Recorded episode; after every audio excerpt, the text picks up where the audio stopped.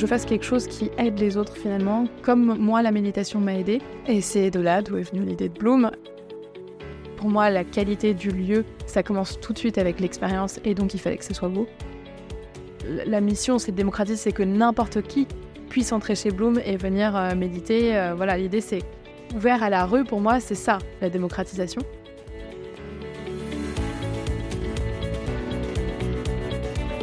Changer le monde, ça passe par changer la place des femmes et mettre en lumière les rôles modèles qui façonnent notre époque en créant une nouvelle économie. Chaque jour, des femmes incroyables entreprennent et définissent leurs propres règles du jeu. Et je rêvais de comprendre comment elles ont fait. Hello, je suis Delphine, bienvenue sur Powerful, le podcast qui décrypte les meilleures stratégies business de celles qui ont monté leur boîte.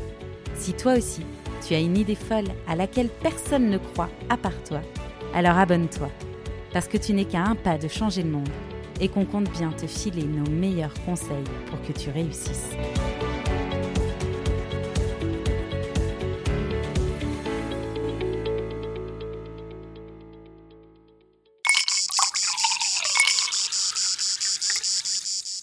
Bienvenue sur la Summer Edition de Powerful Club. Au programme, tout ce qui fait la saveur de ce podcast. Des femmes incroyablement inspirantes des conseils business activables et un discours libéré autour de l'ambition féminine et de l'argent. Le tout pimpé à la sauce summer pour découvrir des entrepreneuses qui ont construit leur entreprise autour du bien-être, du partage et du tourisme. On part décrypter comment ces femmes ont construit leur entreprise de rêve. Et on commence cette édition par la merveilleuse Eugénie Lambert-Buckstein, la fondatrice de Bloom, le premier studio de méditation moderne en France. Eugénie est d'une énergie folle et vous embarque avec son rire toutes les deux minutes. C'est d'ailleurs le déclin de cette joie de vivre communicative qui l'amène à découvrir la méditation sans trop de conviction à l'époque. Journaliste politique pour la célèbre chaîne américaine CNN, elle couvre les attentats terroristes et déclenche un syndrome du stress post-traumatique suite à ce qu'elle voit. Sa boss lui conseille alors de pratiquer la méditation pour retrouver sa sérénité. Et Eugénie change de vie.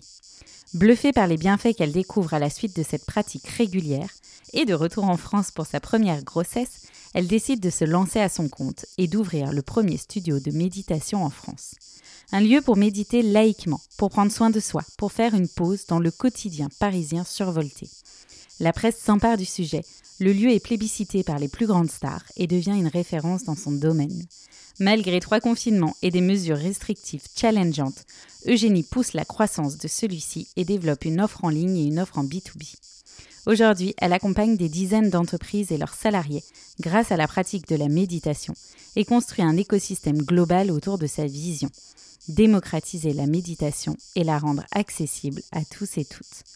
Elle nous donne d'ailleurs à la fin de cette interview une méditation guidée pour vous reconnecter à vos sens pendant cet été et dans votre quotidien d'entrepreneuse surchargée. De sa vision de la méditation à la création d'un lieu dédié au bien-être, Eugénie nous partage chaque étape de son parcours. Du recrutement de ses professeurs à sa retraite silencieuse en Bretagne, des premiers pas de Bloom et de sa chambre de sel à sa formation phare pour vous initier à la méditation. Elle nous embarque avec son audace et son rire cristallin vous allez avoir très envie de prendre soin de vous. Si vous aimez le podcast, n'oubliez pas de le partager et de lui laisser 5 étoiles sur Apple Podcast ou Spotify. Sachez aussi que je lis tous vos commentaires et qu'ils me donnent une motivation de folie à chaque fois. Un peu comme cet épisode.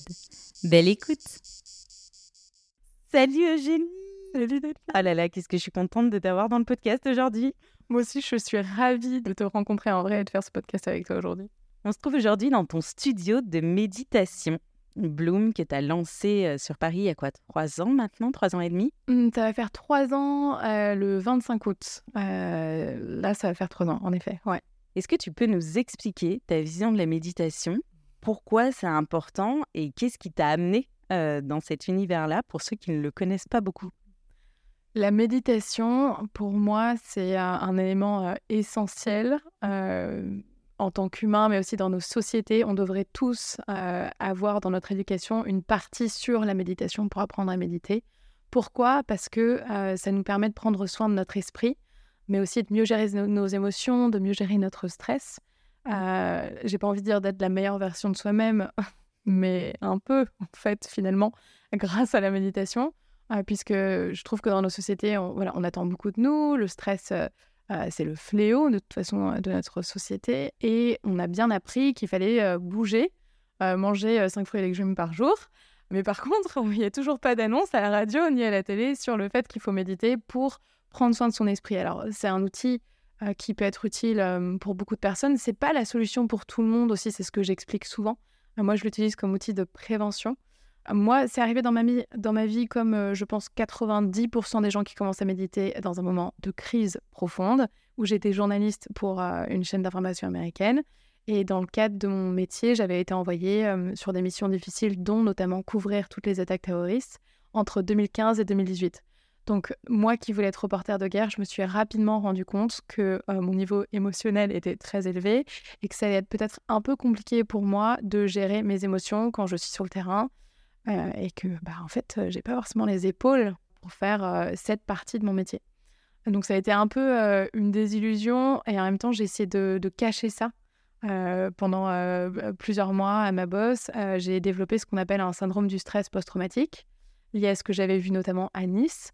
Et c'est à partir de là que je me suis dit, OK, je suis jeune, génie, ça va pas du tout, il faut que tu prennes soin de toi, tu as développé une arythmie cardiaque, tout ça, c'est lié à ton stress. Et c'est là que ma boss de l'époque me dit, ah, mais tu sais quoi, télécharge une application de méditation.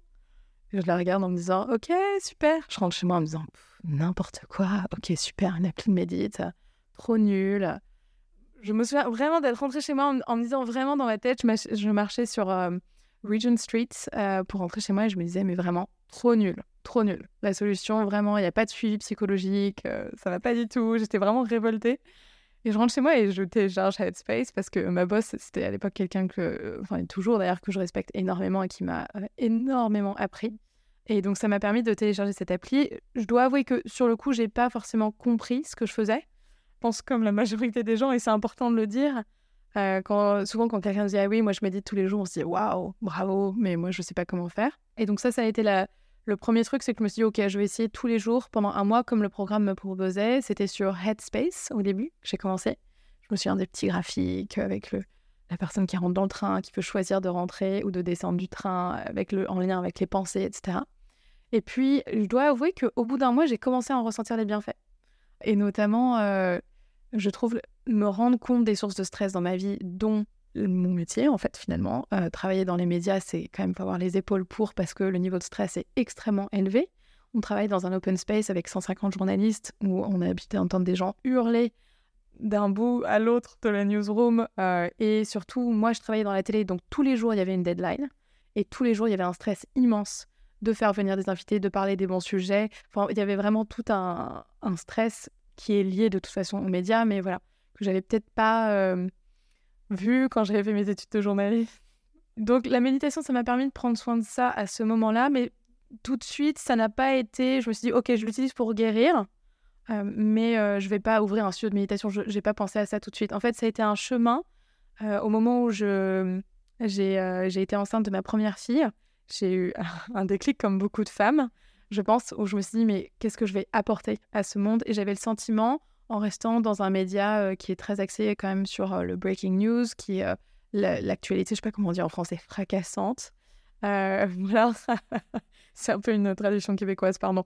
Mais globalement, l'idée, c'était de, ce média, effectivement, c'est le breaking news, et donc c'est de l'information rapide, et donc le niveau de stress est très élevé, et aussi c'est souvent des bad news. Il n'y a pas beaucoup de good news qu'on voit sur BFM TV, sur ce genre de chaîne. C'est souvent des bad news. Et donc, ça a un impact aussi sur ton mental, finalement, quand tu parles que de choses euh, hyper tristes toute la journée ou euh, voilà, traumatisantes, eh bien, il y a un impact sur son mental. Donc, voilà. Donc, la méditation, ça m'a permis de prendre soin de soi. Et puis, la grossesse m'a fait prendre conscience de, des futures générations, vraiment, parce que je la portais en moi. Et aussi, j'ai ressenti beaucoup de stress pendant ma grossesse. Et donc, c'est à ce moment-là que je me suis dit, OK, il faut que je fasse, euh, faut que je fasse quelque chose qui aide les autres finalement, qui, euh, comme moi, la méditation m'a aidé. Et c'est de là d'où est venue l'idée de Bloom. Et puis, je me suis rendu compte que c'était un concept qui avait quand même déjà été étudié euh, en Amérique du Nord, notamment. Moi, j'habitais à Londres, donc il y avait déjà un studio là-bas. Et mon mari est canadien, donc on a aussi cette ouverture sur tout le monde nord-américain, où la santé mentale, c'est un vrai sujet là-bas. et c'est quand même beaucoup plus étudié je veux dire, tous les grands athlètes américains, ils méditent tous, pas forcément en France. Voilà, donc c'est parti de là. Ils ont beaucoup d'avance euh, sur ces sujets-là. Exactement. Enfin, par rapport à beaucoup de choses, hein, d'ailleurs. On, peut critiquer, mais il y a quand même. Oui, euh, là-dessus, c'est assez marrant. Même moi, là, qui interviewe pas mal de femmes entrepreneuses, tu souvent sur des sujets qui te disent bah ça, j'avais perçu que euh, outre-Atlantique, ça se faisait. Par contre, en France, il y avait rien. Rien. rien. Non, mais c'est vrai. Puis alors, on, peut critiquer les gens qui prennent des concepts et qui les amènent. Là, c'est vrai que c'était moi mon idée de toute façon, c'était de créer un lieu. Euh, et le fait de voir ces lieux, ça m'a vraiment inspiré à le créer et euh, ça m'a permis aussi de déterminer ce que je voulais faire parce que bon, moi j'adore les Américains, mais parfois c'est un petit peu trop sensationnel pour moi. Je suis quand même très française et donc j'avais besoin de quelque chose à l'image des Français, des Parisiens, notamment puisque c'est là où j'ai ouvert Bloom euh, à Paris euh, en premier. Et donc m'adapter à l'audience ici euh, au niveau d'éducation aussi autour de la méditation. Et pour moi, il fallait créer un lieu qui soit beau et qui permette à ma clientèle de se reconnecter à ses sens immédiatement. Donc une expérience sensorielle dès que tu rentres chez Bloom. Tu me disais, au début, tu n'avais pas forcément pensé, enfin, tu as commencé à te rendre compte que la méditation, c'était quelque chose qui, toi, t'aidait et tu avais envie de créer mmh. quelque chose avec un impact. Tu avais quelle idée dans la tête? Tu avais déjà l'idée d'un studio? Tu avais juste l'idée d'un lieu de vie? Alors, pour être complètement honnête, au tout début, donc je me suis beaucoup cherchée.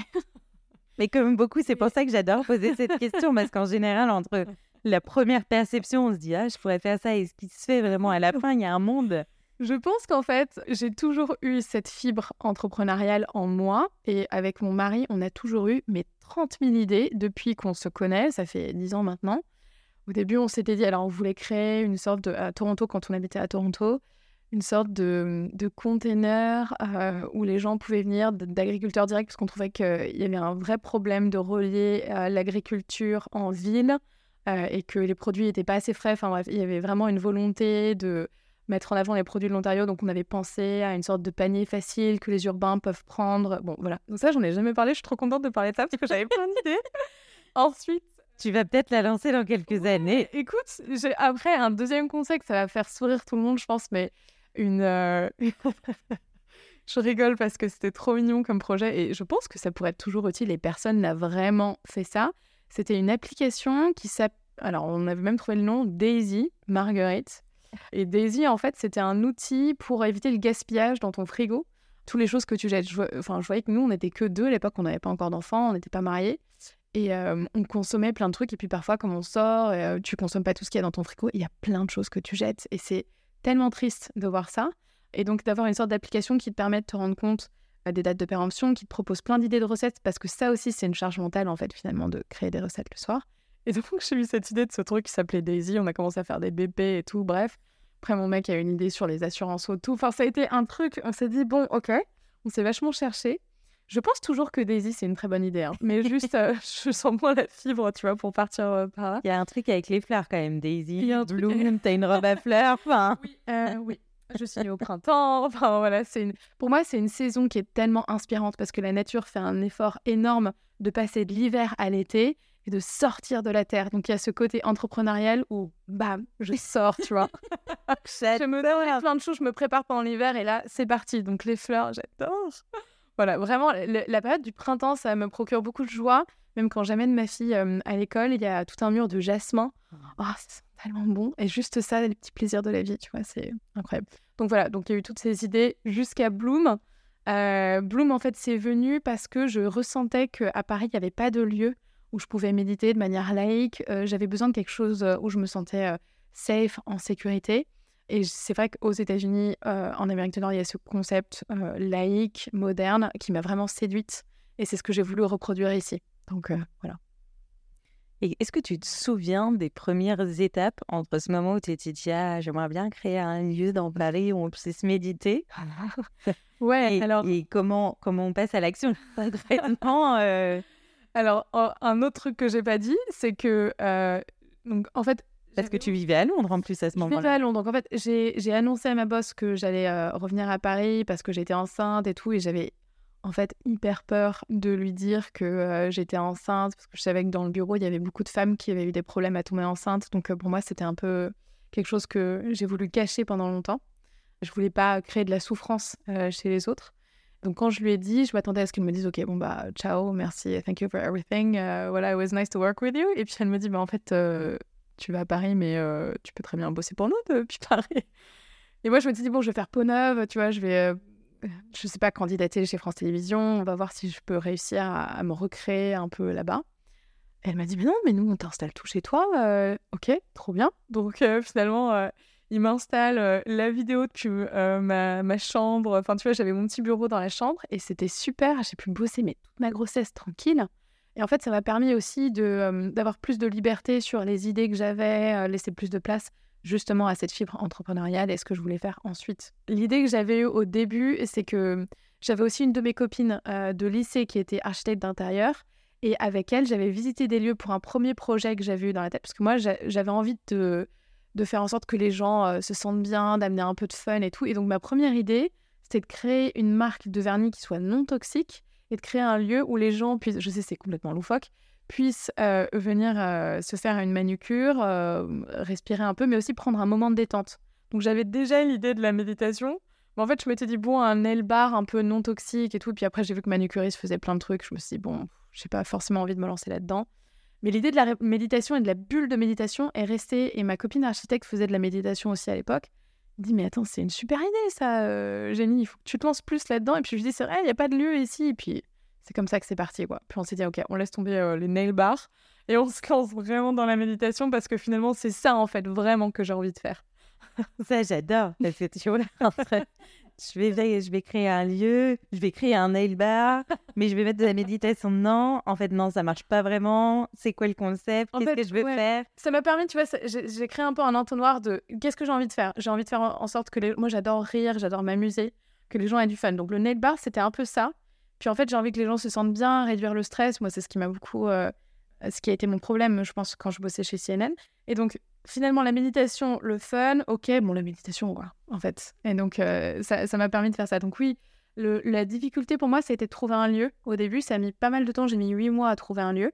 Et donc, je recherchais en parallèle de mon travail de journaliste. Et puis, quand j'ai trouvé, en fait, euh, déjà, je me suis fait pote avec plein d'agents immobiliers. Il y en a un avec qui je me suis vraiment bien entendue. Et ça a été dur parce que j'avais déposé plusieurs dossiers, mais euh, on me demandait toujours, mais est-ce que vous avez déjà un nouveau lieu? Vous êtes une nouvelle marque, donc les gens ont hyper peur, tu vois, que tu fasses faillite tout de suite. Euh, et donc, euh, bref, donc j'ai trouvé un super agent immobilier. Romain, d'ailleurs, s'il m'écoute, il sera trop content que je le mentionne, je pense, qui m'a aidé à trouver ce lieu. Il m'a envoyé un texto et il m'a dit, avant que je le mette sur le marché, j'ai ce lieu au 4 rue Étienne Marcel, qui était un ancien restaurant japonais. Moi, je me dis, ok, localisation de dingue, c'est hyper central. Et comme j'avais mon archi avec moi, je me dis, peu importe ce que c'était avant, on va se débrouiller. Et donc, euh, il me dit, si, tu me dis oui, je dépose ton dossier en premier et c'est parti. Et donc, on a fait ça. Et c'est grâce à ce texto, l'annonce n'a même pas été publiée que j'ai réussi. quoi. Donc, ça va très, très vite. Et donc, il faut se faire copain avec des agents immobiliers. C'était une de mes questions parce qu'en général, quand on débute et qu'on cherche justement des locaux et qu'on n'a pas une grosse boîte derrière pour venir appuyer, ouais. Euh, c'est pas tout le temps simple avec les agents immobiliers pour qu'ils nous fassent confiance et pour euh, qu'on trouve le bon lieu, quoi. Bah, c'est ça. Et en fait, mon mari cherchait à côté aussi un lieu. Donc, lui aussi était en... Il avait déjà fait des recherches pour moi. Il était en contact avec plein d'autres agents. Donc, à deux, on était beaucoup plus fort pour chercher des lieux, même si lui cherchait 2000 mètres carrés. Tu vois, moi, j'en cherchais euh, entre 100 et 150, quoi. Donc, voilà, c'était super.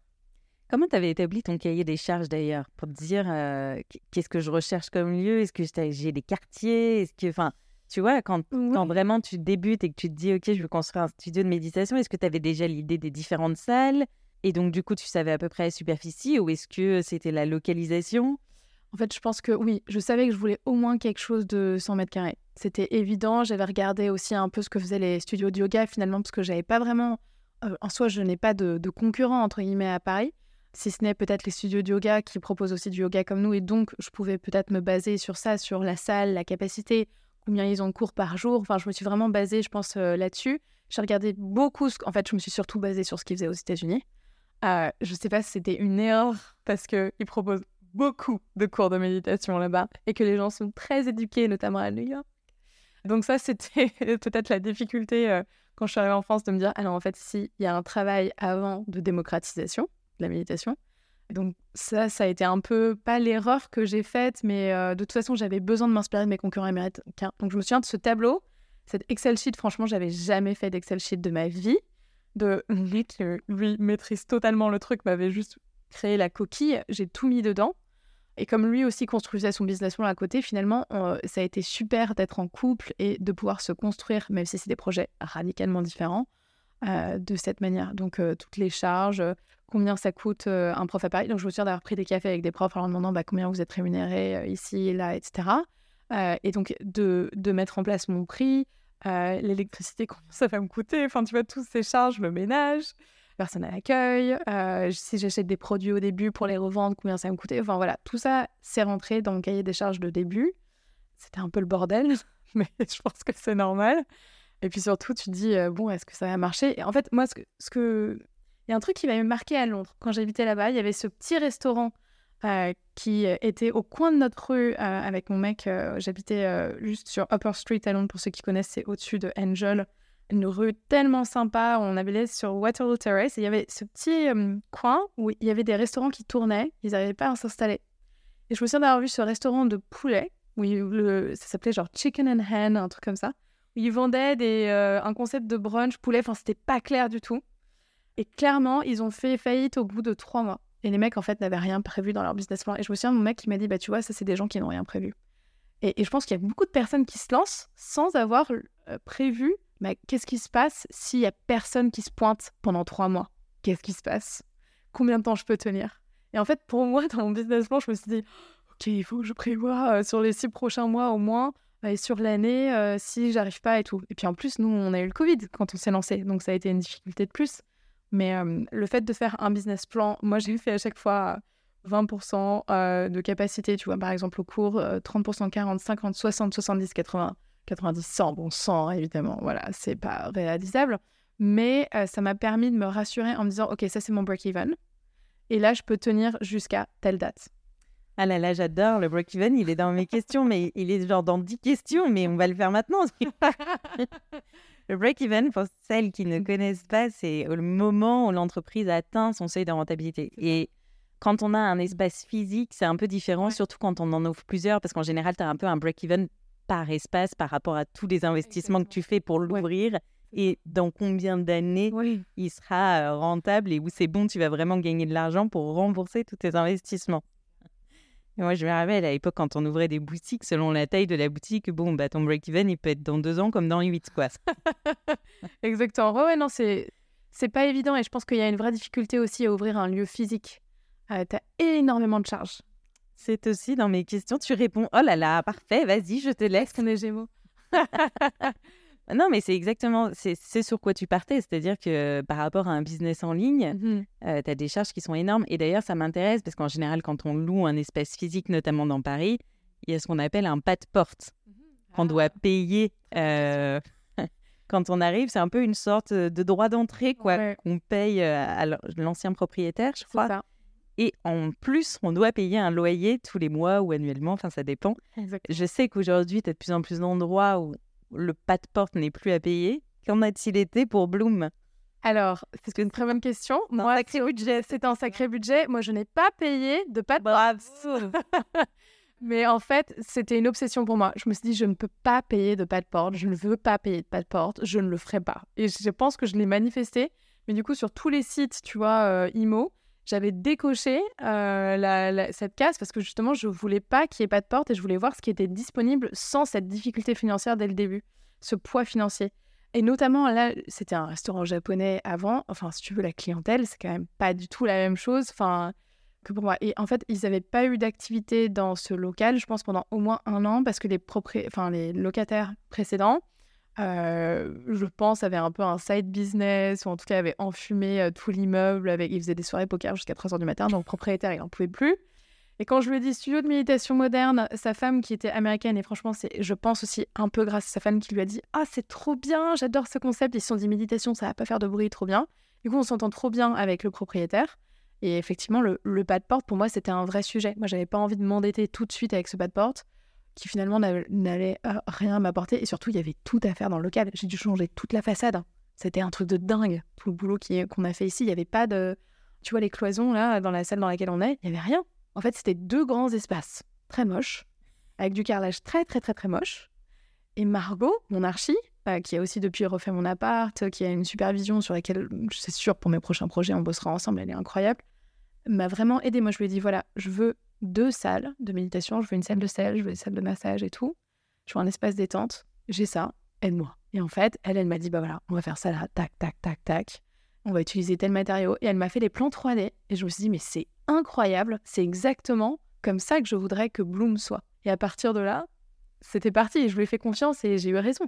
Parce qu'elle est incroyable, cette fille. Ouais, l'espace est incroyable. Ce génie me l'a fait visiter, tout est beau. Moi, je vais rester ici, je vais travailler bah, là. Après, je vais faire des séances de méditation. Exactement. C'est fait pour. Hein. C'est fait pour ça.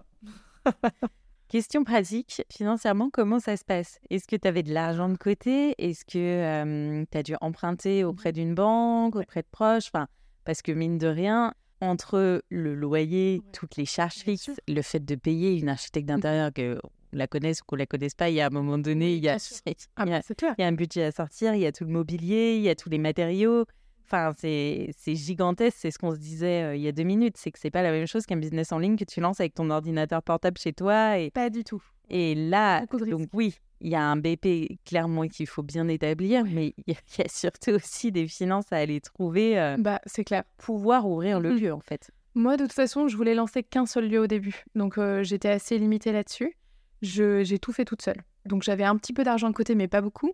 On ne gagne pas énormément d'argent quand on est journaliste. Sorry if you want to be a journalist. mais surtout, euh, j'ai pris un prêt. En fait, j'ai tout fait euh, par moi-même.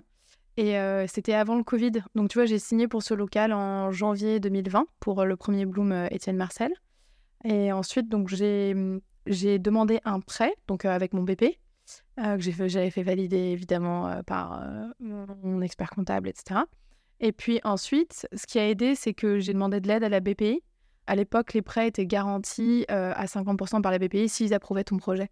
Ça m'a énormément rassurée. Et surtout, euh, ça a permis euh, à ma banque d'être rassurée aussi et de plus facilement valider des montants un petit peu plus importants que ce que j'avais imaginé au début.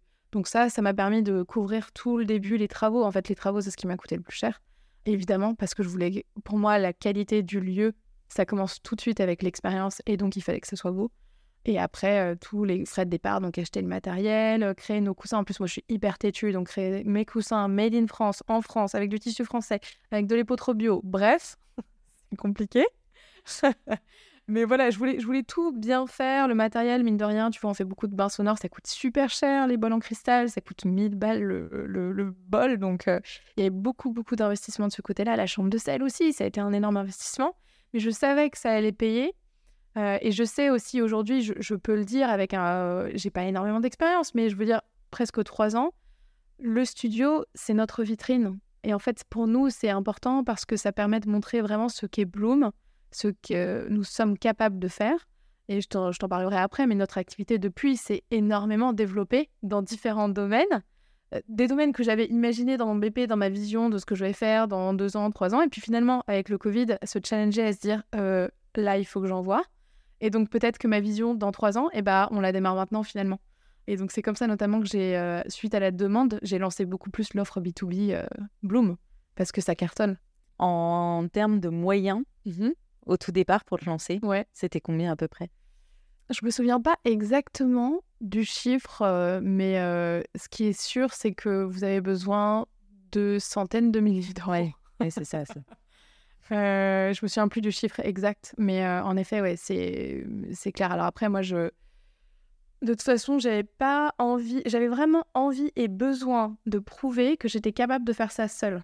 Donc j'avais envie, je sais pas pourquoi, peut-être euh, une sorte de, complexe. Euh, j'avais vraiment besoin de montrer, voilà, je suis capable de faire ça seule, de monter ça seule, et puis après, si j'ai besoin d'investissement, euh, plus tard. Mais c'était important pour moi de me dire, j'ai besoin, si c'est mon échec, ça sera mon échec, ça sera l'échec de personne d'autre. Je trouve ça intéressant aussi la partie sur la BPI, parce qu'en fait, la BPI, on en entend beaucoup parler, notamment quand on monte des startups. Ouais. Mais en fait, pas forcément quand on monte justement un espace mmh. physique en indépendant, tu vois. Et finalement, c'est aussi quelque chose qui peut fonctionner. Donc, c'est un chouette témoignage. Après, je pense que dans mon dossier pour la BPI, je leur avais parlé de ma vision et notamment de développer du B2B, potentiellement une application. Donc, je pense qu'ils avaient peut-être un peu compris, mais en effet, c'était très axé sur les lieux. un peu comme des studios de yoga qui se développent un peu partout. Donc ça, c'était... mais peut-être qu'on en parlera après, mais ma vision a un peu changé du coup. et c'est assez intéressant, je trouve. Tu te souviens du jour de l'ouverture du studio? Ouais. Tu n'as pas et en fait, c'est très drôle parce que j'avais choisi la date du 25 août et je me souviens de dire à mon mec, mais j'adore cette date. Je sais pas pourquoi j'adore cette date. Il me dit, bah, c'est normal, c'est notre anniversaire de mariage. en fait, j'étais tellement focus sur Bloom que j'avais oublié que, bien sûr, c'était notre anniversaire de mariage et donc que c'était une date un peu symbolique. Tu vois, la date de je me marie avec ma boîte ou je sais pas, c'était quelque chose d'assez fort. Et la fin de l'été, pour moi, c'est un moment très joyeux. Euh, avant la rentrée, les bonnes résolutions, c'était la fin du Covid. Enfin, non, pardon, la fin du premier confinement, avant qui est le deuxième confinement. Et puis ensuite, on a eu quand même le troisième confinement. Donc, ça a été un moment de, joie intense. Je me souviens que j'avais mis des guirlandes partout. J'avais fait une petite soirée avec toutes mes profs avant. J'avais pris plein de stories et c'était trop mignon. Enfin, vraiment, j'ai adoré ce moment de lancement. Et puis, je me souviens euh, que j'étais censée démarrer avec une fille que j'avais recrutée pour l'accueil. Euh, qui avait chopé le Covid. Euh, et donc, du coup, je me suis retrouvée toute seule à tout faire. Et puis finalement, je me suis dit, c'est une chance parce que j'apprends à tout faire par, euh, par moi-même et le service client. Et je me souviens très bien de mon premier cours complet.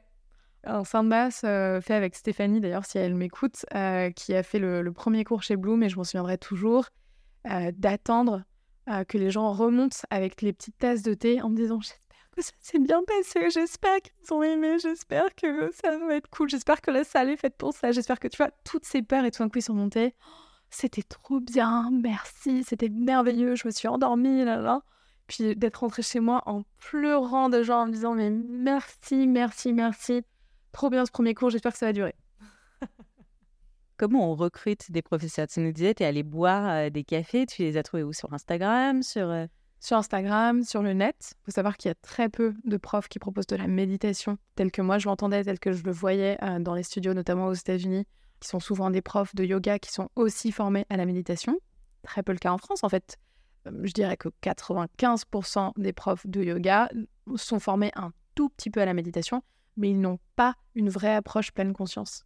Donc pour moi, ça a été un peu la difficulté. Je me souviens d'avoir euh, repéré deux, trois personnes que j'aimais beaucoup, il y a aussi, euh, j'avais ouvert un compte Instagram et j'ai reçu beaucoup de messages et je continue d'en recevoir. En moyenne, on reçoit une à deux candidatures par jour. Donc, euh, il y a quand même beaucoup, beaucoup, beaucoup de profs de yoga, notamment parfois qui lisent même pas notre site internet et qui nous disent Je propose yoga hyper dynamique, renforcer vos abdos et tout. Ok, bah, c'est pas trop l'identité de Bloom, donc ça va pas forcément marcher. Mais c'est comme ça au début, et puis tu peux jamais vraiment savoir. Et puis j'ai pris des cours aussi euh, dans plusieurs studios pour voir euh, certaines identités. Par exemple, je me souviens d'avoir repéré une fille, elle m'a dit Ah, elle a l'air trop cool et tout. Je fais son cours et je me dis Ah, non, en fait, euh, ça va pas du tout coller avec notre identité parce que Bloom, c'est un peu différent quand même. Donc il y, a toujours cette approche pleine conscience. Et puis moi, j'avais envie que ça soit un cadre sécurisant, safe, et j'avais pas envie d'avoir des personnes qui peuvent prendre le pouvoir sur d'autres. pour moi, c'était très important de trouver des personnes euh, qui soient dans cette approche de la méditation et qui aient cette conscience. Tu vois, j'avais pas envie d'un truc euh, chamanique ou tu vois, quelque chose de trop envahissant. J'avais besoin de rester avec cette identité moderne et laïque, rassurante, un côté presque un peu médical, mais dans un cadre euh, joli. Et j'imagine que ça fonctionne un peu comme un studio de yoga sur le business model, c'est-à-dire que c'est des gens qui viennent en freelance mhm. sur des heures. Exactement. Sur le, sur le business model du studio, c'est vraiment comme un studio de yoga. Il n'y a rien de, novateur là-dessus. c'est des cours. Donc, on a en moyenne entre 4 et 6 cours par jour. Et donc, ça se passe dans nos différentes salles. Donc, il faut qu'il y ait des profs. Il y a la personne à, l'accueil. Il y a aussi les salles de massage, la chambre de sel aussi, qui est un service. Donc, c'est vraiment très similaire au business plan, j'imagine, des studios de yoga. Mais moi, j'avais rencontré aucune fondatrice ou fondateur de studio de yoga. Avant, vraiment, j'avais, juste repéré, tu vois, le nombre de cours, euh, combien ça coûte de payer un prof, euh, etc. Et puis après, tac, tu fais ton, bébé. tu disais, ça n'a rien d'original, mais en même temps, euh, je, crois que c'est le e-combinator aux États-Unis qui dit que ça sert à rien, enfin, que pour un business model, il faut regarder ce qui se fait parce qu'en fait, il n'y en a pas 15 000 et qu'il faut regarder celui qui marche et qu'après, il faut tout miser sur le côté différenciant du produit. Exactement. Non, non, mais c'est clair, c'est clair. Et puis aussi, il y a un truc que je note hein, qui est clair. Alors, nous, on a eu cette difficulté de. Euh, je me suis lancée en août 2020. On venait de sortir du premier confinement. Les gens avaient encore des masques. Il y avait beaucoup de peur du Covid et donc d'être dans une salle fermée avec d'autres personnes. on a eu, je ne sais pas combien de mesures restrictives, comme tout le monde le savait, distanciation, nombre de personnes, filtrage de l'air, masque, passe sanitaire, désinfection des espaces et tout. Ça a été mais hyper dur. Et surtout, euh, il y a plein de gens qui n'avaient pas forcément envie de donner leur passe sanitaire, donc t'as pas envie de rentrer dans un conflit politique euh, à l'entrée d'un studio de méditation. Et en même temps, tu es obligé, pour garder tes portes ouvertes, de suivre les mesures du gouvernement. Donc ça, c'était super dur. Ce que j'ai énormément appris et ce qui m'a énormément challengé après l'ouverture de Bloom, donc on a ouvert fin août, septembre, octobre, fin octobre, clac, deuxième confinement. Et là, je me dis, c'est une blague comment est-ce que je vais faire? Alors que le studio commençait à décoller. Mais vraiment, on avait une vibe incroyable. On était dans Vogue, on était dans Elle, on était dans tout. J'avais une super agence de presse qui m'a accompagnée euh, au début, qui s'appelle l'agence chez Julia, qui est top d'ailleurs, que je recommande vraiment. Et qui m'a permis de, bien décoller, de me faire connaître. Mais en fait, ce qu'elle m'expliquait, c'est que les, journalistes étaient déjà de toute façon hyper intéressés par le concept. Elle n'avait pas besoin de trop le pitcher. Euh, Vogue, par exemple, euh, ils voulaient en parler de nous dès le début, donc moi j'étais trop contente on, surfait sur cette vibe et là tout d'un coup, clac, fermeture des portes. Ok, qu'est-ce que je fais? Je m'étais dit, bon bah, ma vision c'était que dans un an j'allais sortir un studio virtuel. Et bah, je peux dire que le studio virtuel, je l'ai sorti en, en allez, trois jours. Euh, ouais, moins d'une semaine. Euh, j'avais dit à toutes mes profs, écoutez, je sais que vous êtes au, chômage finalement parce que euh, personne ne donnait de cours, tous les studios avaient fermé. Je leur ai dit, moi, je vais vous donner du tap si vous êtes OK. Je vous donne des autorisations pour venir filmer au studio ou de faire depuis chez vous et puis alors d'abord, on a commencé par Zoom et très vite, j'ai trouvé une plateforme en regardant mes compétiteurs américains. Et quelques mois plus tard, j'ai vu que euh, tous mes concurrents euh, ou alors les autres studios euh, français avaient utilisé la même plateforme que moi. Donc j'étais trop contente de voir que finalement, voilà, tout le monde se démocratisait, enfin se démocratisait, pardon, c'est pas le mot, se développait en virtuel de cette manière grâce à cette plateforme. En fait, ce qui m'a rassurée aussi, c'est que je venais juste d'ouvrir le studio. Il y a tout de suite une centaine de personnes qui ont souscrit à l'offre en virtuel et ça m'a. Je me suis dit, ok, ces gens-là, ils y croient, ils me suivent et euh, ils soutiennent mon projet. Et pour moi, ça n'avait pas de prix. Je me suis dit, c'est incroyable qu'en deux mois, on ait déjà euh, tous ces clients fidèles euh, qui sont derrière nous et qui sont prêts à prendre un abonnement chez nous et on y va. Donc, ça a été hyper challengeant et en même temps, ça a été une période où ça m'a permis de rester. Tous les jours, je venais chez Bloom et je bossais ici et je me disais, OK, parce que euh, l'école de ma fille était quand même ouverte. Je crois que les écoles étaient ouvertes, tu sais, pour le deuxième confinement. Et, voilà. et j'étais seule, et personne dans la rue. En plus, c'était à côté de la rue Saint-Denis. Bon, parfois ça peut être un peu louche ce qui passe devant le studio. Mais c'était, euh, ça a été une, période où j'ai pu réfléchir aussi euh, au sujet des formations, chose aussi que j'avais dans ma vision et que je voulais développer plus tard. Et finalement, je l'ai développé tout de suite. Et euh, j'ai parlé avec. Euh, alors d'abord, j'en ai parlé avec Chloé Brami, qui est médecin et qui, si elle m'écoute, euh, se reconnaîtra évidemment. Et avec qui on s'était dit, OK, on va lancer cette formation. Mais Chloé a beaucoup de choses dans son agenda et a beaucoup de choses à accomplir, comme elle est médecin oncologue aussi et enseignante-chercheuse, et qu'elle développe ses propres cycles. On s'est dit, OK, moi j'ai besoin de recruter. Je m'entendais très bien avec Sylvie Chayette et Juliette Blanche, que je connaissais.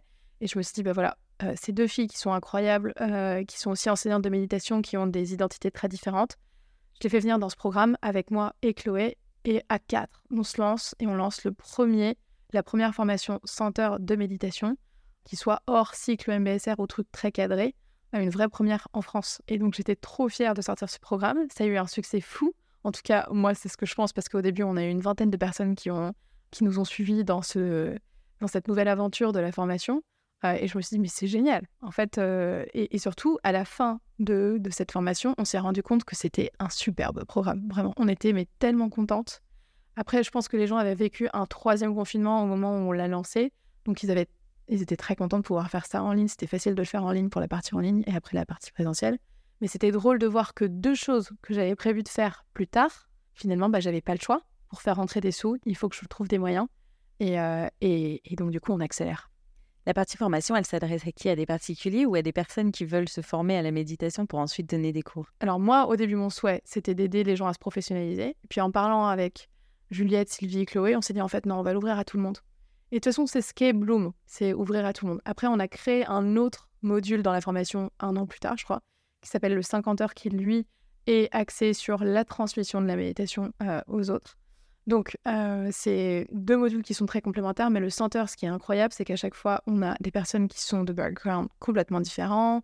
On a euh, des profs de yoga, mais pas que. En fait, on a aussi euh, souvent quelqu'un qui vient du corps médical, que ce soit un médecin, une infirmière, un psychomotricien, bref. On a aussi des avocats. Enfin, tu vois, on a vraiment de tout. et, et c'est vraiment très chouette parce que ça fait la richesse aussi du groupe. Et nous, on construit.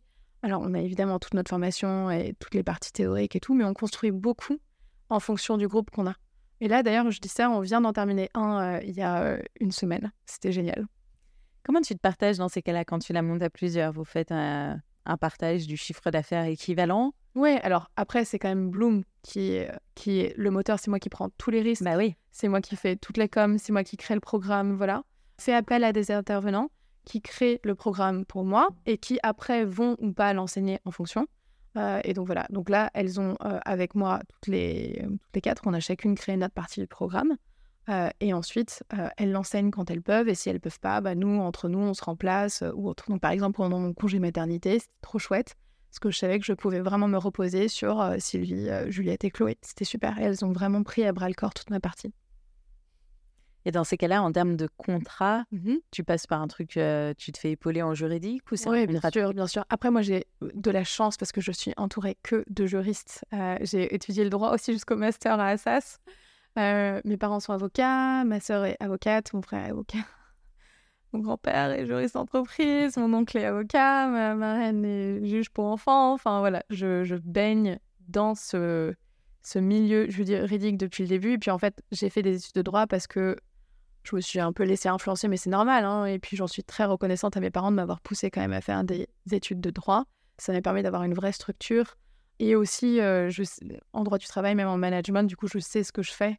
Euh, à peu près. Et puis après, euh, je peux tout de suite demander conseil là-dessus. Donc pour tous les contrats, en fait, j'avoue, j'ai cette aide incroyable, mais je pense qu'il faut saisir sa chance quand on l'a, parce qu'on n'a pas de la chance partout, mais là-dessus, pour moi, c'était une vraie chance. Et donc tout sur la partie contrat, c'est super pour moi. là-dessus. en général, je commence les contrats et puis après, je les envoie par mail à mes proches qui vérifient, qui jettent un coup d'œil, et puis ensuite, une des choses que j'adore chez Bloom, c'est que c'est justement pas qu'un studio de méditation. Tu nous parles beaucoup de ta vision depuis tout à l'heure. J'ai hâte que tu nous la partages parce que enfin, tu as un espace bien-être où vous faites des massages, tu as cette fameuse salle de sel où vous pratiquez l'allothérapie, je crois, c'est ça? C'est ça. Qui vraiment, tu vas nous expliquer ce que c'est. Tu as développé ta propre marque, Bloom, avec des produits. Tu revends des produits de d'autres marques. Tu nous disais que là, vous aviez aussi développé une offre en B2B. Et on en parlera après, tu fais aussi des retraites. Donc il y a vraiment une vision presque du bien-être, j'ai l'impression, intérieur, extérieur, que tu crées chez Bloom et qui vient vraiment, enfin, on plonge dans un cocon et, et tout, c'est ce qu'on se disait un peu en off avant, c'est que tout fait sens les uns avec les autres. Est-ce que tu avais cette vision dès le départ? Mmh, Oui, alors je savais que je pouvais développer ça mais je me suis rendu compte de la force de développer toutes ces activités autour d'un lieu. Je sais qu'aujourd'hui, c'est très dur. Il y a énormément de studios de yoga qui ont fermé pendant le confinement, c'est super triste, et qui continuent de fermer d'ailleurs, euh, et des, pas que du yoga, mais euh, des salles de sport aussi, parce que le business model est euh, très difficilement rentable. Et donc, moi, de toute façon, ce qui m'anime, c'est de pouvoir proposer quelque chose qui va changer la vie des gens. Donc, je suis très accrochée à ce rêve euh, quitte à ce que euh, le studio, ça soit quelque chose de moins rentable. Mais du coup, il faut développer autour pour tenir la route. Et c'est ça que j'ai compris assez rapidement. En lançant le studio virtuel, finalement, ça même après les confinements, ça m'a permis d'avoir une source de revenus euh, un peu stable. donc c'était chouette. Donc j'ai continué de proposer tous nos cours en virtuel. Là, on l'a mis en pause parce qu'on lance notre application cet été. voilà. Je l'ai juste dit une fois, je crois, mais donc là, c'est quand même très exclusif. Ah là là, une application de quoi? Bon, en plus, il va sortir au début de l'été, donc je en plein dedans. Ouais, c'est ça. Ah bah voilà. C'est... Mmh, euh, écoute, c'est une, une, application qui se veut dans la lignée de la Vision Bloom, qui est vraiment à 360, c'est ce que tu disais. Donc, c'est de la méditation, bien sûr, donc plein de pratiques de méditation, mais aussi du mouvement. Mais du mouvement autrement, c'est-à-dire qu'il n'y a pas cette idée de performance comme tu peux avoir dans le sport, où tu as un objectif, il faut absolument que je fasse ce cours pour avoir des cuisses hyper fortes ou que j'ai un objectif précis. Non, là, l'idée, c'est de travailler aussi avec ses sensations, mais aussi ses émotions. Et donc, la libération émotionnelle, faire redescendre le stress au travers du mouvement qui est complètement thérapeutique. Et je trouve que quand on aborde le mouvement de cette manière, c'est tellement libérateur. Et surtout quand tu fais, euh, mais vraiment 10 minutes de méditation avant ton cours de pilates, bah tu penses pas au mail qui t'a énervé pendant toute ta session de pilates, tu penses à ton périnée, tu penses à ton souffle, tu te reconcentres, tu vois, c'est incroyable. Donc le pouvoir de la méditation, il va au-delà de la simple pratique assise. Et c'est ce que j'essaye de montrer au travers de cette application qui va sortir. J'ai tellement hâte. Euh, et le dernier pilier, c'est ce que j'appelle lifestyle. Donc, c'est euh, tout ce qui est euh, en lien avec la nutrition, le bien-être, mais aussi la beauté, par exemple. C'est un vrai sujet. On peut prendre soin de soi. Tu sais, toute la question de l'amour de soi. Et donc, ça va être, il y aura une partie un peu interview, donc avec des podcasts notamment sur toutes les profs qui vont faire partie de l'application, mais aussi toutes les profs de Bloom, des personnes inspirantes sur le sujet de la méditation et qui peuvent nous donner leurs outils sur ça veut dire quoi finalement la méditation et chacun a une définition différente. C'est ça qui est intéressant. Quand on me demande de définir la méditation, je note que tout le monde a du mal à la définir, même Christophe André, voilà, même euh, mes, mes, collègues. C'est pas facile parce que euh, euh, c'est la science de l'instant présent. Donc, c'est se reconnecter à ce qui se passe maintenant. Et, comme c'est un concept voilà, où tu as besoin d'utiliser un peu ton imagination au début pour comprendre ce que c'est, puisque tu ne peux pas le voir, c'est pas facile je, me souviens plus de ta question. Je crois que je suis partie très très loin. Et non, tu nous parlais de l'application. Euh, c'est une application qui va fonctionner par abonnement, par exemple? Par abonnement. Ouais. Voilà, exactement. Donc, euh, par abonnement. Euh, et il y a une vraie nouveauté sur l'appli, mais du coup, je pense que je, comme je suis en train de construire cette nouveauté, j'en parlerai plus tard. Teasing, teasing. Eugénie est la reine des teasing. Vous allez être obligé de la suivre si vous voulez savoir ce qui va se passer. je fais beaucoup de teasing, mais parce que euh, c'est vrai, en même temps, ma vie, j'ai l'impression de vivre parfois dans une, dans une cave et de, de, de travailler sur 50 projets en même temps. Et puis, euh, j'ai envie de donner un petit peu de oui, mais je suis dans ma cave, mais quand même, je travaille beaucoup sur plein de trucs. Donc, euh, voilà, un petit bout de ce qui va se faire. Et c'est pour moi une source de joie énorme. Donc, je partage de manière assez naturelle sur tous ces trucs-là. Et Voilà. Donc, oui, l'application tu parlais du développement euh, de cet environnement, cette espèce d'écosystème. Pour moi, c'était important parce que la méditation, c'est un art de vivre. C'est vraiment plus que cette pratique. Et donc, j'ai envie de euh, faire en sorte, en proposant notamment des, produits, et c'est là où mon associé Candice m'a rejoint, euh, des produits qui permettent de se créer un petit cocon chez soi qui va t'aider à venir méditer. Donc, par exemple, ton coussin de méditation tout moche que tu as l'habitude de voir, qui, je te disais tout à l'heure, ressemble à une clémentine écrasée. Enfin, vraiment, c'est pas du tout sexy. Là, l'idée, c'est de trouver un, enfin un beau produit. Donc, y avait un, tissu noble fait en France. Donc, nous, on s'est fourni dans une maison similaire à celle de Chanel euh, pour créer des coussins en tweed qui donnent envie de s'asseoir dessus et surtout que tu peux laisser dans ton salon. Tu vas pas le ranger dans ton placard et l'oublier pendant 20 ans et avoir un jour, ça se retrouve dans un vide-grenier. Non! Ce coussin, son utilité, c'est qu'il soit beau et qu'il soit comme une invitation dans ton salon à venir méditer. Et qui intrigue un peu, c'est quoi ce truc? C'est un coussin? C'est un pouf? C'est un coussin de méditation? Bah ouais, c'est un coussin de méditation et du coup, je pratique tous les jours. Et comme ça, la méditation se fait connaître aussi au travers des objets qui parlent finalement euh, sur ça. Donc ça, ça c'était intéressant. Au, début, j'avoue, j'avais quelques petits... Euh, comme je faisais tout en même temps, j'avais quelques petites marques avec qui je faisais des partenariats et puis moi, j'avais créé moi-même mes bâtons de sauge. Enfin, tu vois, au début, j'ai vraiment euh, tout fait toute seule. Et puis ensuite, je me suis dit, en fait, j'arrive pas à développer cette marque et j'avais moi, j'avais envie de rester très focus sur la qualité de ce qu'on propose, des cours, de la méditation. Et vraiment, euh, comme moi, je suis formée aussi à la méditation, c'était mon domaine. Je me suis dit, j'ai besoin d'être avec quelqu'un euh, de solaire et euh, qui ait envie de développer plus les produits. Et c'est comme ça qu'avec Candice, qui était une amie, en fait, que j'avais rencontrée via la garde partagée de nos enfants, donc hyper drôle, qui m'a vu lancer tout ça et qui s'est dit, mais ça a l'air trop bien, est-ce que je peux venir? Et elle, ça faisait 11 ans qu'elle bossait dans la pub, donc elle a, pour la même boîte elle a tout léché pour me rejoindre, c'était trop chouette. Oh là là, le type d'association dont on rêve. Oui. C'est souvent pas évident de trouver la bonne personne avec qui tu vas t'associer sur un sujet précis. C'est très dur et surtout, il fallait trouver un domaine dans lequel on puisse s'associer ensemble parce que c'est vrai que tout le reste, moi, j'ai tout construit seul. Sur la partie produit, j'avais pas ce désir euh, d'être le yang nécessairement, tu vois, sur la partie produit. Euh, moi, je suis plus expérience et vraiment euh, spécification sur la méditation. Donc, on se complète extrêmement bien. Et d'ailleurs, c'est elle qui me euh, temporise un peu quand je lui dis que ah, tiens, il faut qu'on fasse ça, c'est trop cool, cette idée, j'ai eu ça pendant la nuit. Ok, ok, mais attends, on va se poser deux secondes et qu'est-ce qu'on va faire de ça? Donc, euh, vraiment, on est yin et yang, elle et moi, et c'est super. Sur la partie B2B, vous fonctionnez comment du coup? Sur la partie B2B, alors, on a une offre très large parce qu'on est une petite entreprise et que au début, on a envie de tout offrir Et euh, on est prêt à tout au début presque à offrir ces services gratuitement. Donc ça maintenant, on a réussi à à nouveau entonnoir, à se rendre compte des prix du marché, de ce qui se passe, etc. Nous aujourd'hui, on a plusieurs très gros clients, dont un dont je ne peux pas citer le nom, mais je peux te donner des indices. Euh, c'est notre plus gros client en B2B, euh, chez qui on a ouvert un studio de méditation Bloom, caché du grand public, mais pour les employés, ça dessert quand même euh, presque 2000 employés, et qui est une grande maison de luxe française, et donc dans lesquelles on a six cours par semaine, toutes les semaines depuis euh, l'année dernière, et ça cartonne, et ils sont super contents, et surtout, on a vraiment des personnes qui ont vécu une transformation dans leur travail grâce à la méditation là-bas. Donc pour nous, c'est incroyable. incroyable. C'est génial d'avoir ces témoignages-là. Et surtout, ça me rassure sur le fait que si un grand groupe de luxe français est capable de faire ça à ce niveau, eux, ils ont pris l'option euh, à studio de méditation. À d'autres niveaux, d'autres entreprises s'en rendent compte. Là, on a une petite entreprise qui s'appelle euh, Quartiz, euh, qui est vraiment juste à côté. Ils sont géniaux, on les adore. Ils nous ont pris un créneau fixe tous les jeudis et euh, c'est moi qui leur donne cours, par exemple, ou c'est d'autres, ça dépend. Et ils sont entre 10 et 15 à chaque fois à venir et tous les jeudis, ils prennent soin d'eux. Chez Bloom, ils viennent ici, ils adorent la déconnexion. Donc, peu importe la taille, en fait, on essaie de s'adapter. Donc, on fait un format studio, ça c'est le, le, plus gros package qu'on puisse offrir, où là, on crée l'expérience aussi dans l'entreprise. J'ai trop peur de dire le nom. je la couperai, je la couperai, ne t'inquiète on, a, on a créé donc euh, une salle nuit de méditation. Donc, on leur a vraiment fait tout un mood board avec tout ce qu'on pouvait apporter. Comme on a l'habitude de créer cet espace ici, enfin, tu vois, on a cette expérience, on peut la proposer ailleurs.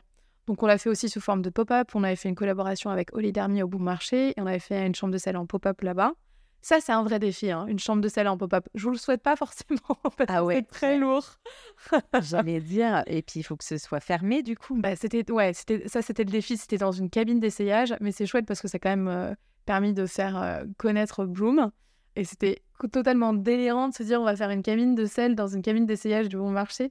Euh, et, non, franchement, c'était, vraiment très très chouette. Donc j'ai adoré cette expérience.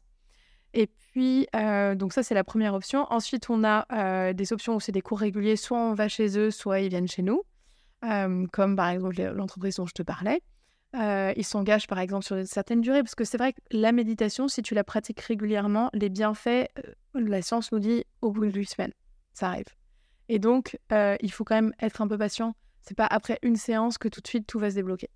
Après, ce que je propose aussi beaucoup, et j'en ai fait une pour Morning devant 200 personnes et j'en fais pour des groupes plus ou moins grands, euh, c'est des masterclass sur la méditation où j'explique ce que c'est. On fait des pratiques ensemble, je me nourris beaucoup du groupe. Euh, voilà, on propose ça aussi. Et après, donc notre autre gros client, c'est la RATP. Donc c'est très drôle de voir qu'entre une grande maison de luxe et la RATP, et eh ben, finalement, euh, le lien, c'est aussi la méditation. ça intéresse tout le monde. Et on a travaillé sur leur festival de la RATP, mais on fait aussi des cours régulièrement avec eux. Et ils sont hyper contents, donc c'est super pour nous. Et puis voilà, on a d'autres clients comme Danone ou autres avec qui on travaille. Moi, j'ai fait aussi des partenariats avec Evian. Et moi, je suis aussi instructrice de méditation officielle pour les Nations Unies. Et donc, je travaille, alors c'est pas vraiment du B2B, mais c'est un peu une catégorie à part où j'enseigne et je crée des programmes de méditation en français et en anglais pour euh, la Fondation des Nations Unies et donc tous les travailleurs francophones et pas que euh, des organisations de l'ONU. Ah, c'est incroyable quand même euh, en termes de parcours B2B. Je comprends du coup qu'une grosse partie de ton business, c'est assez intéressant parce que du coup, le studio est presque, je compare par rapport à mes expériences dans le retail, mais c'est presque un flagship, c'est-à-dire que c'est vraiment ta vitrine et derrière, tu viens travailler plein d'autres offres autour de ça. Tu sais que c'est très drôle que tu dises ça. Il y a exactement un jour un client qui n'avait pas hyper bien compris notre concept, un client B2B qui nous dit Mais en fait, votre studio, c'est une vitrine, c'est euh, un. Qu'est-ce qu'il m'a dit? Un showroom pour les entreprises. J'étais morte de rire à l'intérieur, mais je me suis dit Bah, en vrai, ouais, pourquoi pas? Non, bien sûr, c'est B2, c'est B2C. La mission, c'est de démocratiser, c'est que n'importe qui puisse entrer chez Bloom et venir euh, méditer. Euh, voilà, l'idée, c'est ouvert à la rue. Pour moi, c'est ça, la démocratisation. Et après, en entreprise, en fait aussi, je trouve que c'est un vrai moyen de démocratiser. Puisque si tu peux pas te permettre de payer ça par toi-même, euh, si l'entreprise le fait pour toi, c'est génial. Puis je trouve qu'aujourd'hui, il y a un vrai sujet aussi dans les entreprises en termes de gestion du stress, gestion du burn-out, prévention de ces sujets-là chez les employés, notamment après le confinement. C'est bien parce que ça a ouvert aussi les esprits à ce niveau-là. Et je suis pas étonnée que du coup, il y en ait beaucoup, notamment dans certains grands groupes où il y a beaucoup de pression de se dire bah on va mettre en place quelque chose pour prévenir. Exactement. Ouais ouais, c'est Je pense que les, les entreprises s'en rendent compte de plus en plus. Ils connaissent souvent bien la sophrologie, les salles de sport, le mouvement, ça, il n'y a pas de problème. Mais la méditation, ça fait encore un petit peu son chemin. Toutes les entreprises ne sont pas au même niveau. Il faut qu'en général, il y ait un des managers ou euh, une des personnes qui soit en charge du bien-être qui connaissent bien la méditation pour faire un peu l'avocat de la méditation au sein de la boîte pour dire bah voilà, il faut qu'on fasse de la méditation. Donc c'est pas évident. Donc c'est pour ça que euh, avec les masterclass, on essaie d'aider les gens à prendre conscience de ce que c'est que la méditation pour créer le premier déclic et après toutes les autres expériences, donc les, formations, les retraites aussi. finalement, on a pas mal de nos clients B2B euh, parfois qui nous connaissent euh, depuis le studio et puis qui ont envie d'aller plus loin, donc qui font la formation ou qui font aussi une retraite. Au début, comment tu as fait? Parce que c'est un peu le gros enjeu quand on a un espace physique, c'est de ramener du trafic client dans son espace. Toi, en plus, tu t'es lancé à une période qui clairement devait être assez challengeante. Hein. Pour être poli. Oui, exactement. vous êtes passé par quoi? Par les réseaux sociaux? Tu nous disais, tu avais pris une agence RP aussi. agence RP, ouais. Et j'ai travaillé avec des influenceuses euh, via cette agence RP qui a vraiment fait un super travail. Et puis elle m'a dit, bon, c'est vrai que c'est pas non plus euh, super difficile parce que c'est très novateur. Euh, il n'y en a pas à Paris, c'est un nouveau concept. Et puis, euh, grâce au confinement, la méditation a quand même été un peu plus démocratisée qu'avant. Donc, j'ai bénéficié finalement d'une démocratisation de la méditation pendant le confinement grâce au live Instagram ou autres, ou même aux entreprises qui en ont fait un peu. Donc, quand on s'est lancé, alors, il y a eu les journalistes qui sont venus nous voir, mais aussi les influenceurs, et on avait fait des petits déj, influenceurs et presse, et c'était trop bien. Je me souviens, euh, pendant deux mois, tous les mardis et jeudis, on faisait euh, des rendez-vous euh, où je leur proposais aussi des massages. Elles venaient tester euh, gratuitement en échange évidemment de visibilité avec alors surtout des micro-influenceuses. Puis il y en a beaucoup en fait qui sont devenus amis, enfin qui on est devenus amis rapidement. Donc finalement, c'est chouette parce qu'elles ont tout de suite compris, je dis elles, parce qu'il y a moins d'hommes influenceurs. Souvent les journalistes que j'ai rencontrés sont des femmes. Donc finalement, elles ont compris l'utilité de, Bloom, elles adorent euh, l'environnement et donc elles reviennent en fait par elles-mêmes. Donc pour moi, c'était euh, super de me rendre compte que euh, ça plaise aussi vraiment à la presse et à l'influence et aussi aux stars, hein, parce qu'on a aussi les stars qui viennent méditer chez Bloom. Oui, on a vu passer ça sur le compte Instagram. Voilà. Jessica Alba qui est venue en ah ouais qui est venue en avril ou en mars, je, ne me souviens plus trop en avril. Non, non, les discussions avaient commencé en mars.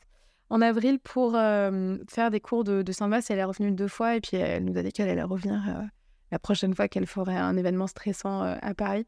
Donc c'était trop chouette, elle a vraiment adoré. Puis après, on a d'autres stars aussi qui viennent des stars françaises ici, mais parce que je pense qu'ils connaissent aussi peut-être via leur milieu la méditation et souvent qu'ils sont surpris, qu'ils nous découvrent juste en marchant dans la rue. Je veux dire que la localisation, pour moi, c'était un vrai point fort. Et c'était un peu un pari aussi de dire aux gens, vous pouvez méditer dans un espace qui donne aussi sur la rue. Alors, pas notre deuxième salle, mais la première salle, elle est pignon sur rue. C'était un pari parce que les gens se disent, ah mais moi j'ai besoin d'être euh, dans une bulle sensorielle où je n'entends plus rien euh, pour pouvoir méditer. Non. En fait, tu peux méditer dans n'importe quel environnement, mais ça demande une certaine éducation à ce que euh, les gens comprennent ça. Voilà. Donc, ça a été un peu le pari. La localisation, le fait qu'on soit proche de Châtelet, tous les RER e euh, passent par Châtelet, je crois. Enfin, une grande majorité. Et puis, tu as plein de lignes de métro. Là, tu vois, dans notre rue, on est dans le deuxième, en face, la même rue, c'est le premier. À gauche, c'est le troisième. Enfin, c'est juste dingue, moi j'adore euh, ce quartier. On est à côté du Louvre, de la place des Victoires, de Sentier, on est à côté du Marais, Rambuteau, Beaubourg. Enfin, pour moi, c'est le cœur de Paris. Et donc, on est au cœur du stress. Oui, je suis assez d'accord. Mais d'ailleurs, je me le suis dit ce matin en arrivant parce que tu sais, c'est encore le moment où il y a tous les camions de livraison, etc., qui se baillent. Enfin, c'est le début de la journée, quoi. Ça. Et je me disais, oh là là, tu prends un peu une bulle de stress. Tu sais, quand tu débarques à Châtelet, c'est toujours un peu. Euh, ça, c'est le labyrinthe. Exactement. Et d'un coup, tu arrives effectivement dans ce petit cocon. Et là, pchoup, on redescend, quoi. Bah, c'est ça. Et, souvent, nos clients nous disent, le moment où on rentre chez Bloom, on se sent instantanément apaisé. Donc pour moi, le pari est déjà réussi à ce moment-là. Et, euh, l'idée, c'était de travailler avec des matériaux comme du bois, comme du verre, comme euh, voilà, des couleurs euh, qui puissent aider les gens à se reconnecter à la nature et activer leur système nerveux parasympathique de manière naturelle. Il y a une ambiance très chaleureuse. En tout cas, effectivement, quand tu arrives dans le choix des couleurs, il n'y a rien d'agressif. Enfin, tu vois, tu te sens et il y a aussi, euh, là-dessus, je trouve que le local est incroyable, c'est ces grandes baies vitrées immenses, tu vois? 4 mètres Où tu as quand même une espèce de luminosité finalement et où tu te sens pas quand tu arrives, l'espace est petit, donc tu es à la fois dans un cocon et en même temps, tu as ces grandes baies vitrées qui laissent passer la lumière qui font que tu as de l'espace. C'est ça. Et, c'est ça qui m'a séduit dans ce local, c'était que même s'il n'est pas très grand, et finalement il est à taille humaine et ça permet aussi plus de s'intéresser vraiment aux clients plutôt que le côté usine, que je critique pas, mais c'est vrai que moi là je recherche euh, une culture du soin aussi au travers de, ça, et donc il faut s'intéresser à qui est dans la salle. Et donc il faut faire attention, est-ce qu'on dit à traumatiser les gens. Tu vois, moi, je me suis formée à euh, Trauma Sensitive Mindfulness, la méditation pardon, sous l'angle du trauma. Faire attention justement à, ça, puisque moi, j'avais été traumatisée et qu'il y a des mots qui peuvent choquer certaines personnes. Alors, euh, qui te semblent anodins, hein, tu vois, quand tu parles de la zone du bassin, ça peut être une zone hyper compliquée pour les gens quand tu fais un body scan. Il y a souvent beaucoup de traumas qui sont cachés dans cette zone du bassin. Donc, il faut faire attention à comment on ouvre son sac, comment on le ferme, etc. Voilà, euh, c'est tout un art, c'est pas facile. Et on sent qu'il y a un vrai travail autour de l'expérience client. Et tu nous disais tout à l'heure, Candice, elle, elle est plus sur le développement produit. Moi, je suis beaucoup sur l'expérience. C'est quoi ta plus grande fierté à ce niveau-là chez Bloom? Bah, C'est le fait que à partir du moment où le client rentre, il essaye de déposer tout son sac, d'ailleurs physiquement. Au début, à la fin des méditations, je propose de, déposer un peu le sac du passé et du futur pour vraiment qu'on prenne soin de moi. J'adore recevoir chez moi, j'adore recevoir ma famille, mes amis. Je fais tout le temps à manger, j'adore ça. Donc j'ai envie que les gens se sentent bien, qu'ils mettent les pieds sous la table euh, et qu'ils aient plus rien à faire. Après, peut-être que c'est parce que je suis la première, je suis l'aînée dans ma famille et que j'ai euh, trois frères et sœurs. Voilà, c'est, cette envie de un peu de nourrir. Après, pendant la retraite du week-end dernier, on m'a dit que j'étais un peu une maman. Donc, bon, ok, très bien. Mais comme je suis maman aussi de, de petites filles, euh, je pense que c'est à l'intérieur de moi et j'ai envie de nourrir les autres, de leur montrer qu'ils ont toutes ces capacités aussi à l'intérieur d'eux. C'est ça qui est important, c'est que tu n'as pas besoin de 30 000 trucs, d'une solution miracle. Là, c'est vraiment à l'intérieur de toi, la solution. Donc, il faut juste être assez ouvert pour pouvoir rentrer en contact avec ça. Mmh tu viens de parler de retraite, parce que c'est effectivement une des autres ramifications chez Bloom. que tu as lancé la première, tu l'as lancée quand il y a un an? Alors, la première retraite qu'on a faite, en fait, on fait des retraites dans le cadre de nos formations. Donc, de toute façon, on a des retraites qui sont proposées dans le cadre de nos formations. Et donc, la première retraite que j'ai proposée, c'était pour le premier center et c'était en mai 2021. Euh, donc là, j'avais pas pu visiter un lieu, je me souviens, c'était vraiment le bazar. Euh, j'avais vu, j'avais repéré un lieu sur Instagram, ils venaient juste de s'installer dedans, ils n'avaient pas eu encore eu de clients, donc tu dis. Hmm. Et puis euh, j'ai tout misé là-dessus, c'était dans le Cher, donc c'était quand même pas à côté. Trois heures et demie de bagnole, je crois. Euh, et on avait venir toutes les participants de là-bas, donc c'était une vingtaine. C'était, c'était quand même incroyable, on était en pleine nature, il y avait plein d'animaux, l'herbe était haute, enfin vraiment, tu vois, c'était quelque chose de, de pour des Parisiens qui connaissent la The Concrete Jungle, la jungle euh, voilà, de, de tarmac. Bref, c'était euh, génial de pouvoir se reconnecter à la nature de cette manière. Et puis, en fait, on nous a dit, mais vous devriez créer plus d'expériences comme ça. Donc, euh, moi, ce que je connaissais, c'était les retraites en silence, parce que quand tu veux devenir instructeur de méditation, on te dit, il faut absolument que tu fasses une retraite en silence. Et grâce à ça, ça m'a permis de découvrir le pouvoir de ces, de ces retraites qui te permettent d'aller vraiment plus loin dans ta pratique. Et souvent, on propose un thème donc, par exemple, euh, j'ai fait une retraite en silence sous le thème du livre de Martine Ellard qui s'appelle euh, Ne te quitte pas. Et c'est comme ça que j'ai rencontré Sylvie, par exemple. Et puis après, j'en ai fait d'autres. J'en ai fait aussi une sur l'autocompassion et l'amour bienveillant. voilà, tu peux faire des, des, retraites sur un thème particulier. Et donc, le silence, moi, j'y crois beaucoup s'il est bien accompagné, sous l'angle aussi de la pleine conscience. Donc, que ce soit quelque chose de très safe. Et donc, on a lancé une retraite en silence avec Juliette en, 2022, en janvier 2022 à Etretat, au Tilleul. C'était super, on a adoré. C'était euh, au janvier ou février.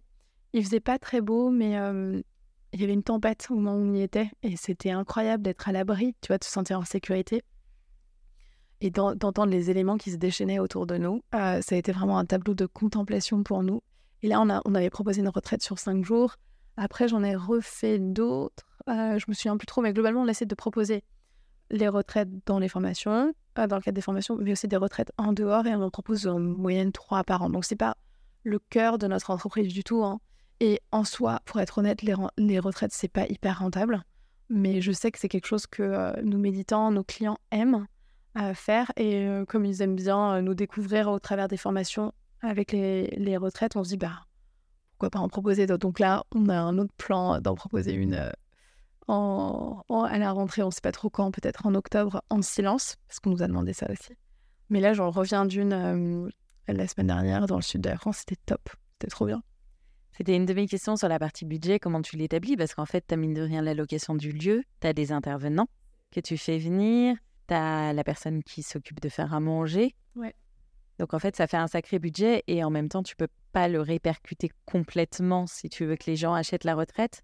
Non, en fait, euh, c'est pas évident. Moi, je trouve que les, retraites, personnellement, je pense qu'il y a beaucoup d'organismes qui font ça très bien. Moi, c'est pas un truc dans lequel j'ai vraiment envie de me lancer. Euh, corps et âme parce que j'avais déjà parlé avec une entrepreneuse juste avant de lancer Bloom. Je lui ai demandé, mais alors les retraites de méditation, de yoga, elle me dit franchement, c'est pas hyper rentable. Et c'est vrai que je me suis rendu compte de ça. Il faut euh, des gens aussi qui peuvent annuler à la dernière minute, donc il faut créer tout un cadre légal autour de ça aussi. Tu as des questions d'assurance aussi, genre de voyage. Enfin, il y a vraiment plein de questions qui rentrent là-dedans. Et effectivement, il faut que tu aies un, break-even, donc un nombre minimum de participants pour pouvoir rentabiliser ta retraite parce que tu dois payer la prof, la chef, la nourriture, le lieu. Parfois, si tu prends des activités en plus, il faut payer ça en plus. Tu as les frais de transport. Donc, euh, alors pas des participants, mais de toi, tu vois, pour arriver là-bas. Le matériel, euh, nous aussi, on propose du gifting, tu vois, tu as tout, tout ça qui rentre dedans. Donc, euh, c'est cher. c'est pas très rentable, mais moi, je me rends compte que ça permet vraiment aux gens de contacter la méditation de cette manière et d'entrer en contact avec eux-mêmes. Et des personnes qui n'avaient pas forcément médité, par exemple, tu vois, sur le format qu'on a fait euh, la semaine dernière, c'était pour des personnes qui connaissaient pas forcément bien la méditation. Et ça, c'est intéressant parce qu'ils connaissent le yoga et donc ils approchent la méditation au travers du yoga. Et là, moi, je rentre et je leur montre ce que c'est que la méditation et c'est trop bien. Et ça me permet de leur montrer, voilà, vous connaissez votre retraite de yoga classique, mais là, on va vous rajouter un peu de pleine conscience. C'est moins intense qu'une retraite en silence ou une méditation où là, tu vas faire beaucoup, beaucoup de méditation. Et du coup, c'est très chouette euh, de, faire découvrir comme ça. Et d'ailleurs, souvent, les gens qui font nos retraites euh, comme ça, qui sont ouvertes au grand public, ensuite se forment avec nous à la méditation, parce qu'ils ont aimé le format. Donc euh, c'est vrai, ça nous est arrivé sur les dernières retraites, et, en effet, c'est des gens qui veulent continuer après à cultiver cette pleine conscience. Donc pour moi, c'est hyper chouette de voir ça, que ça s'ouvre à ce moment-là, tu vois, la, graine est germée, même si c'est pas très rentable tout, c'est pas grave. Moi, je fais ça vraiment pour essayer de démocratiser. et ensuite, ça s'ouvre doucement. Et après, il y a la formation, il y a le studio, et puis si c'est pas avec nous, euh, c'est pas si grave. Tu vois, l'idée, c'est que les gens se sentent bien quand même. Évidemment, il faut que mon business soit rentable. Mais euh, s'ils continuent à, bosser, enfin, à méditer euh, avec un de leurs profs, je sais pas, dans leur région, et que de temps en temps, quand ils veulent venir ici, ils viennent, c'est super. Quoi. Mais c'est vrai que la méditation, quand on commence à se plonger dedans, moi j'en avais fait beaucoup à un moment, je le tenais vraiment tous les jours, j'avoue, plus maintenant.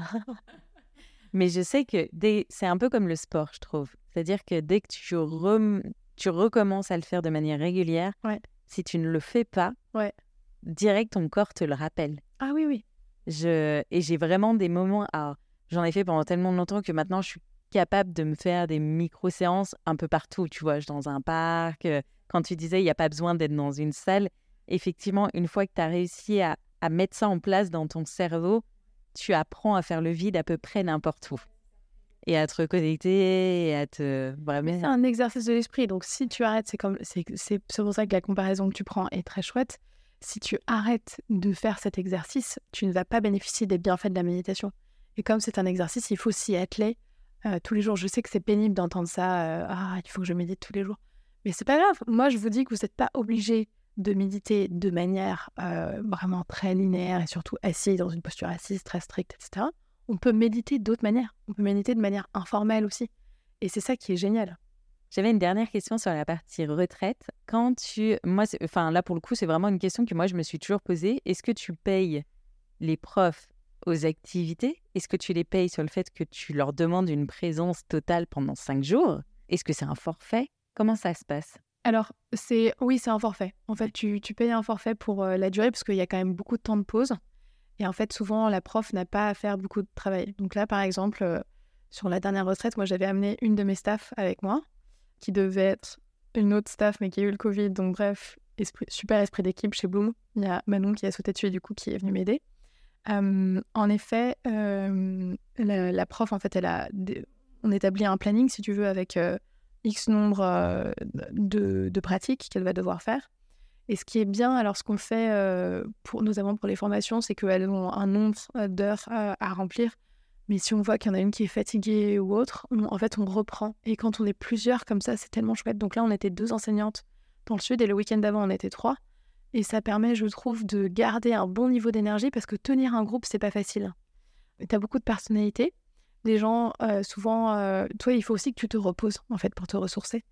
Et donc, tu as besoin aussi d'avoir quelqu'un qui peut gérer, par exemple, servir des gens à table ou répondre aux questions, tu vois, où est-ce que je peux trouver des serviettes, ou j'oublie ma crème solaire, ou tu vois. Bon, c'est ok, mais juste, si t'es tout le temps sur le qui-vive et que t'as pas de vrai moment de pause, c'est pas bon. Alors que les profs, là, elles ont quand même des vrais moments de pause où elles travaillent pas, et, et, souvent c'est dans des cadres merveilleux, donc elles peuvent aussi aller se baigner à la mer, à la piscine, peuvent aussi travailler si elles ont du travail en dehors, tu vois, en remote. Donc c'est vraiment plutôt du temps présent. Bien sûr, tu prends en charge aussi leur alimentation, mais aussi leur transport. Mais moi, je préfère travailler avec des forfaits aussi euh, euh, bien établis depuis le début. On se met d'accord sur la répartition du travail, et puis comme ça, c'est hyper clair, et tu sais quand est ton temps de pause. Ça allait être une de mes questions, justement, la gestion du groupe, parce que les personnes arrivent effectivement avec leur personnalité, avec leur histoire. Je pense en plus sur ce type de retraite, il peut y avoir aussi euh, des difficultés émotionnelles ou autres, et que tu viens justement pour un peu libérer. Ce serait quoi, toi, tes conseils pour réussir à sceller un groupe autour de valeurs communes, de fait de réussir à laisser de l'espace à chacun? Moi, je sais, je sais pas comment expliquer ça. Honnêtement, j'ai l'impression que c'est naturel chez moi de créer ce genre d'espace et que j'adore faire ça parce que c'est peut-être ce côté encore un peu mama euh, que je commence à accepter et à nourrir les autres et vraiment essayer de, de fédérer, de faire en sorte que les gens se sentent en sécurité. Donc moi, je propose toujours l'option de ne pas faire ce que je propose. C'est-à-dire que la méditation, il ne faut pas que ce soit une obligation. Et donc, tout ce que je leur propose, c'est à eux de comprendre qu'ils ont les outils en eux pour savoir s'ils se sentent confortables dans ce que je leur propose. Et donc, je dis toujours, par exemple, euh, vous pouvez fermer les yeux ou les garder ouverts. Tu vois, c'est OK. Je m'en moque. C'est pas grave. Moi, j'aurais les yeux fermés, mais tu peux, tu peux me regarder pendant toute la méditation si tu veux. C'est pas grave. Et plus tu laisses d'options, plus tu laisses d'espace, plus les gens se sentent en sécurité et plus c'est hyper important pour tourner le groupe. Mais aussi, ce qui est important, c'est que parfois, tu as une personnalité qui peut prendre trop d'espace dans le groupe. Donc, comment est-ce que tu gères ça? Comment est-ce que tu recadres le groupe en disant, bah voilà, là, c'est la limite, peut-être qu'on va pas te donner de conseils, nous. Ce que je propose euh, souvent en retraite de méditation, c'est d'essayer de pas donner de conseils aux autres. Tu vois, les autres souvent disent, ah oui, moi, mon expérience, non. En fait, là, l'idée, c'est pas méchant. C'est juste que tu vas essayer de te reconnecter à toi et à ton expérience. Et donc, euh, t'as pas forcément envie d'écouter les conseils des uns des autres. Tu sais même pas s'ils sont bons et ça, peut, et, ça, peut finalement te perdre un peu dans ton cheminement personnel, surtout qu'on propose beaucoup de journaling, de se reconnecter à soi. Donc c'est important de OK les autres et de se rendre compte aussi que à chaque fois que quelqu'un nous parle, on a envie de parler de notre expérience, tu vois, ou de dire ah oui ça. Ok, mais en fait laissons parler cette personne. Oui, les fameux conseils non sollicités euh, dont on peut avoir justement, qu'on a tendance à donner. Et c'était, enfin, je trouvais ça juste quand tu disais, c'est pas méchant, mais c'est vrai que on a souvent tendance à vouloir partager nos propres expériences, mais nos propres expériences sont justement propres à nous et ne seront pas forcément OK pour la personne en face. Et parfois, ça peut effectivement complètement la faire dévier ou lui mettre des doutes alors qu'il n'y a pas besoin d'en avoir. Exactement, ça ne sert à rien. non, non, c'est pas que ça sert à rien, mais je, pense que c'est important de laisser les gens faire leur expérience sans vouloir les influencer. Et nous, c'est vraiment ce qui est très important chez Bloom et ce que je me m'entête à, faire comprendre aux gens, c'est qu'on n'est pas médecin, on n'est pas thérapeute, on n'est pas là pour les guérir, on est là pour encadrer et aussi pour leur, enseigner des choses. Mais après, tout est à l'intérieur d'eux. Donc euh, moi, je me mets pas au-dessus des autres. Je suis pas du tout une gourou comme euh, toutes mes collègues aussi. Et c'est très important que les gens ressentent aussi ça, qu'ils ont beaucoup de liberté et qu'en fait, euh, mais, souvent, les gens peuvent te mettre sur un piédestal. Donc, à chaque fois, j'essaie de faire Ah bah non, en fait, euh, c'est pas moi qui vais te dire quoi faire, tu vois. C'est euh, à l'intérieur de toi, tout ça. C'est beau. je pense qu'on va terminer là-dessus. D'habitude, je termine toujours les épisodes euh, par des questions, autres qui n'ont rien à voir. Aujourd'hui, j'ai bien envie de les terminer par cette méditation pour initier les personnes qui, ne, mmh qui ne connaissent pas et qui ne se rendent pas compte du, du bienfait et parce que cet épisode va sortir sur la période estivale et il va y avoir toute une saga un peu justement pour, euh, se détendre, même si on parle d'entrepreneuriat. Ok, bah c'est parfait. Du coup, tu viens de me donner un petit thème. Ok, je vais faire sur ce thème-là, pas de souci. C'est quand tu veux. Ok, super. Alors, on va imaginer que j'ai des clochettes parce que je les ai pas avec moi là, même elles sont dans une autre salle. Donc, vous pouvez vous installer dans cette posture assise, alors soit assis sur un coussin sur le sol ou alors sinon sur une chaise, c'est aussi tout à fait faisable. Vous pouvez aussi choisir de vous mettre debout en laissant les bras pendre de part et d'autre de votre corps. Et les paumes de main peuvent être placées peut-être sur les cuisses si vous êtes assis sur une chaise. De ressentir juste le contact des mains avec le corps. On va décoller légèrement le dos du dossier de la chaise pour euh, imaginer qu'il y ait cette ligne qui passe tout le long de la colonne vertébrale, de la couronne de la tête jusque dans le bassin et qui vous étire vers le ciel on rentre dans cette posture digne et stable. Laissez-vous le temps d'arriver dans cet espace, dans ce lieu, dans ce corps qui respire.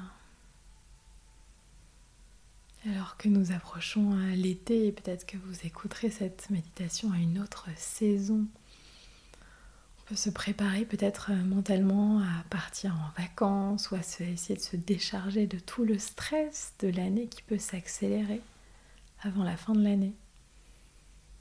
Alors vous pouvez euh, imaginer euh, que vous portez sur votre épaule gauche un sac qui est très lourd, le sac du passé, de tout ce que vous avez accompli jusqu'à aujourd'hui, les semaines précédentes, le week-end, les to-do list, les rencontres. Inspirez et montez l'épaule gauche jusqu'à votre oreille. Et expirez, relâchez. Je sens que ce sac et euh, tout ce poids tombe sur le sol et je vais imaginer faire la même chose avec mon épaule droite. Je porte le sac très lourd du futur, de tout ce qui va se produire plus tard. J'inspire, j'en prends conscience. Je peux mettre aussi toutes mes peurs, mes croyances limitantes dans ce sac. J'inspire. J'expire, je relâche. Je laisse tomber ce poids du futur pour juste m'ouvrir à ce qui se passe maintenant.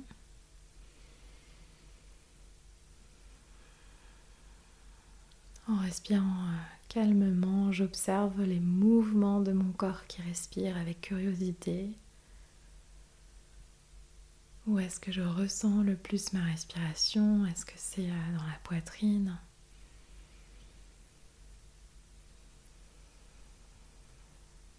Est-ce que c'est dans le ventre?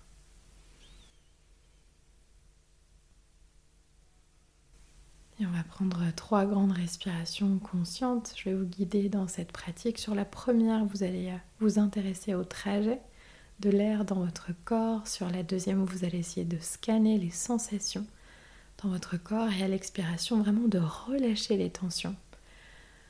Et sur la dernière, vous pouvez peut-être déposer une intention, peu importe le moment de la journée où vous allez faire cette pratique. Alors inspirez profondément par le nez en gonflant bien ses poumons d'air et en faisant suivre d'une douce expiration par la bouche. Je relâche toutes les tensions. À nouveau, j'inspire, je prends conscience des sensations dans mon corps. Et j'expire, je relâche. J'apaise toutes mes tensions dans le corps. Et les dernières avec cette intention, peut-être qu'on peut inspirer tout ce qui est positif pour nous, tout ce qui est bon pour nous. Et à l'expire, on se décharge de tout ce qui ne nous sert pas.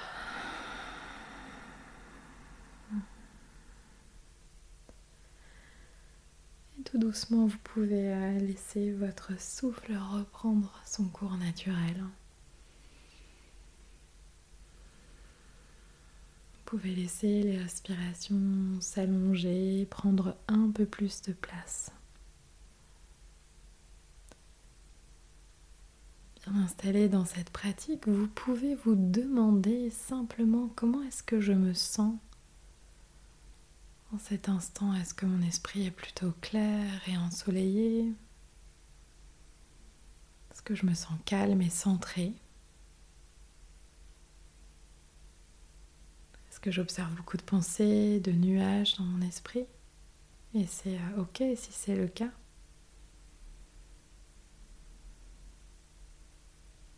en observant euh, toutes ces euh, penser, euh, peut-être que je peux essayer à l'image un peu de nuages qu'on va pousser dans un coin de notre tête, un peu comme le vent va pousser les nuages.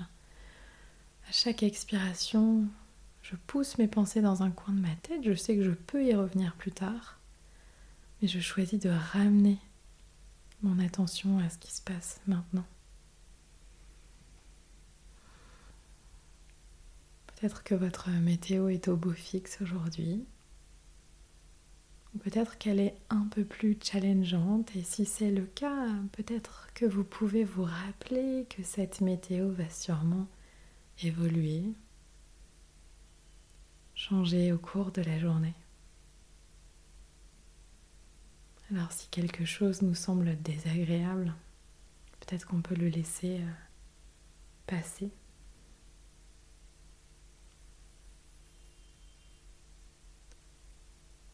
Pour ces toutes dernières minutes de pratique, je vous propose d'imaginer que vous respirez euh, en synchronisant votre souffle avec le rythme d'une vague.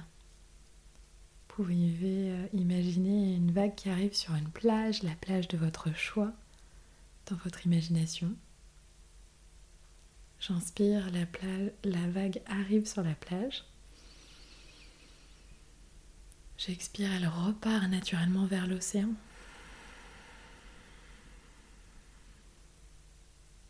Et de cette manière, vous allez pouvoir apaiser votre souffle, apaiser les tensions, faire un peu plus de place dans la poitrine, mais aussi à toutes nos émotions.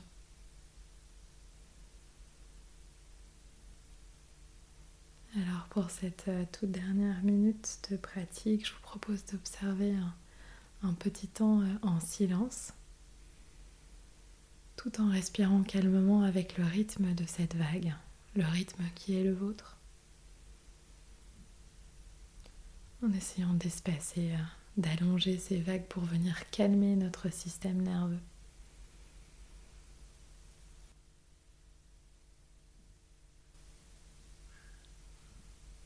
Si c'est euh, difficile, on peut aussi venir déposer son attention sur cette sensation d'ancrage de son corps avec le sol ou avec la chaise, tout en respirant calmement.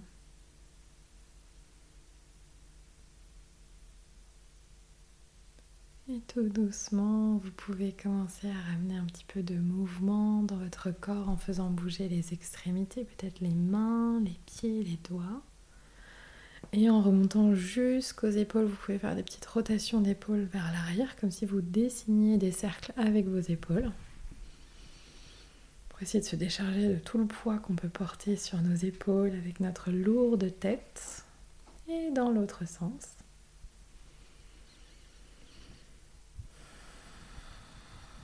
Et puis si vous le souhaitez, vous pouvez venir placer les mains en prière devant votre cœur et juste baisser la tête vers vos mains en signe de reconnaissance envers vous-même. Merci d'avoir pris ce moment de pratique avec moi et avec Delphine aujourd'hui. Et tout doucement, vous pouvez rouvrir les yeux, prendre contact avec la salle, peut-être juste observer les couleurs autour de vous, les formes. Merci d'avoir voyagé avec moi aujourd'hui. Merci Eugénie. Merci Delphine. C'était tout doux même pour moi. Super. Et ben c'était l'effet que je voulais créer chez toi.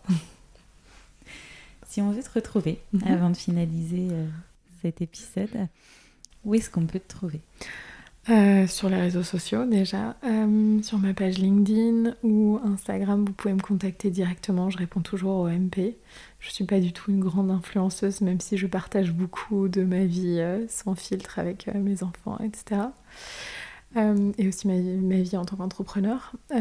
et sinon, on peut me retrouver au studio. Alors, je suis entre les différents studios souvent et euh, parfois en déplacement aussi pour faire plein de rendez-vous. Donc euh, je suis un peu nomade et j'adore.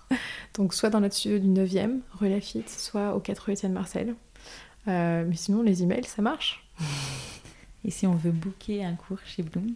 Ah, si on veut booker un, cours chez Bloom, c'est sur le site internet, donc www.welovebloom, traduction nous aimons Bloom, we love Bloom.co, il n'y a pas de M. Et là, vous allez sur euh, réserver un cours, c'est une des premières options sur la page d'accueil et il y a tout le planning qui se déroule de nos différents studios confondus. Et d'ailleurs, là, on ouvre une résidence dans un hôtel euh, à Boulogne, donc pour toutes les personnes qui sont dans l'Ouest parisien, elles peuvent aussi aller là-bas tous les samedis euh, pendant l'été. On aura un cours Bloom chez eux. Génialissime. voilà. Merci beaucoup. Merci à toi.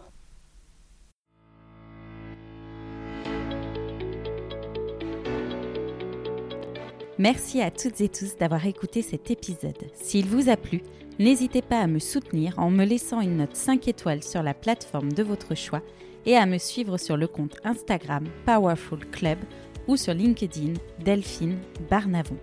On se retrouve la semaine prochaine pour un nouvel épisode. À bientôt!